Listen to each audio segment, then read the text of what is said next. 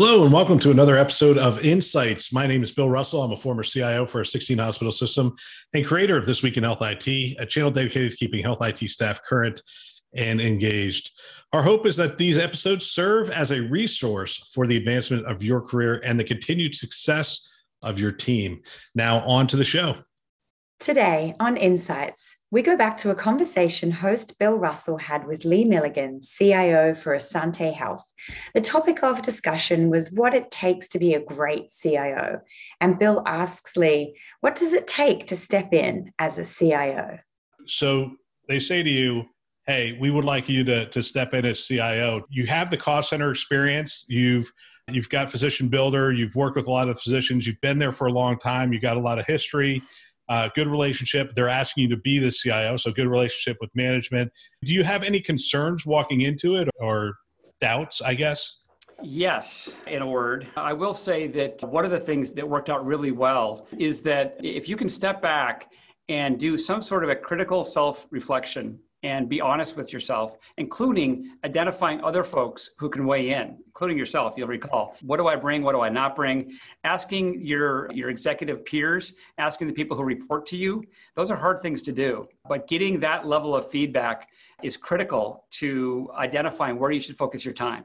So for me, I talked about this previously for me specifically, I focused in on things like security because I hadn't had a ton of exposure to security. And I recognized how critical it was to understand that and to be a good steward of that piece of IT.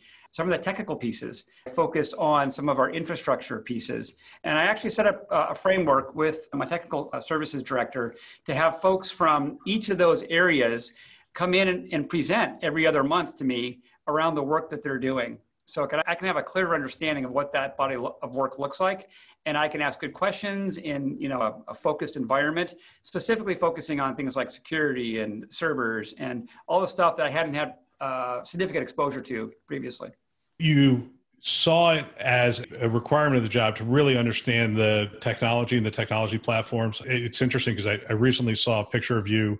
You're getting your CISO certification from Chime is that all part of it that you, you want to have that underlying technology background so that you can uh, be a more effective leader in those areas? Yeah, I think that's fair to say. Prior to this role, I, I worked on getting uh, board certified in clinical informatics, thinking that was going to be my role moving forward.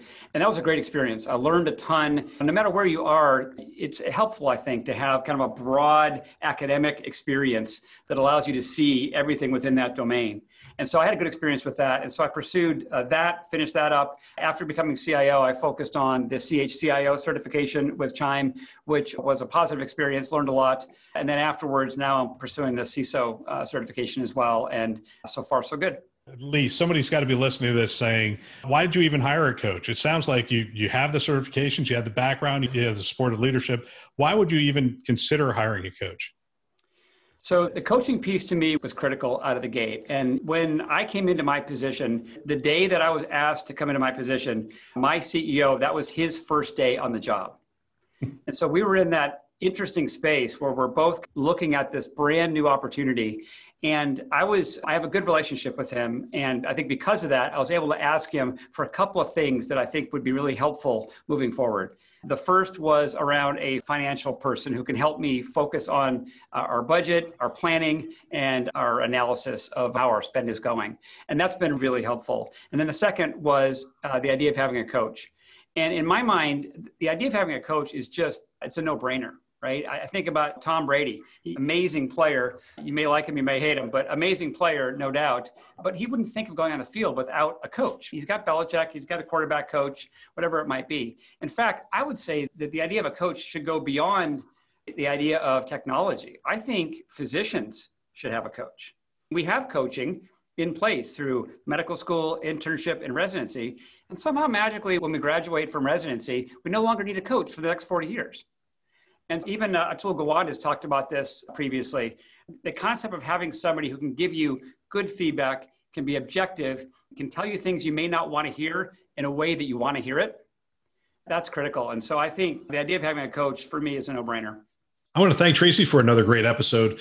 If you have feedback regarding the content and materials that you just heard and would like to help us to amplify great thinking to propel healthcare forward, please send us a note at hello at thisweekinhealthit.com. Thanks for listening. That's all for now.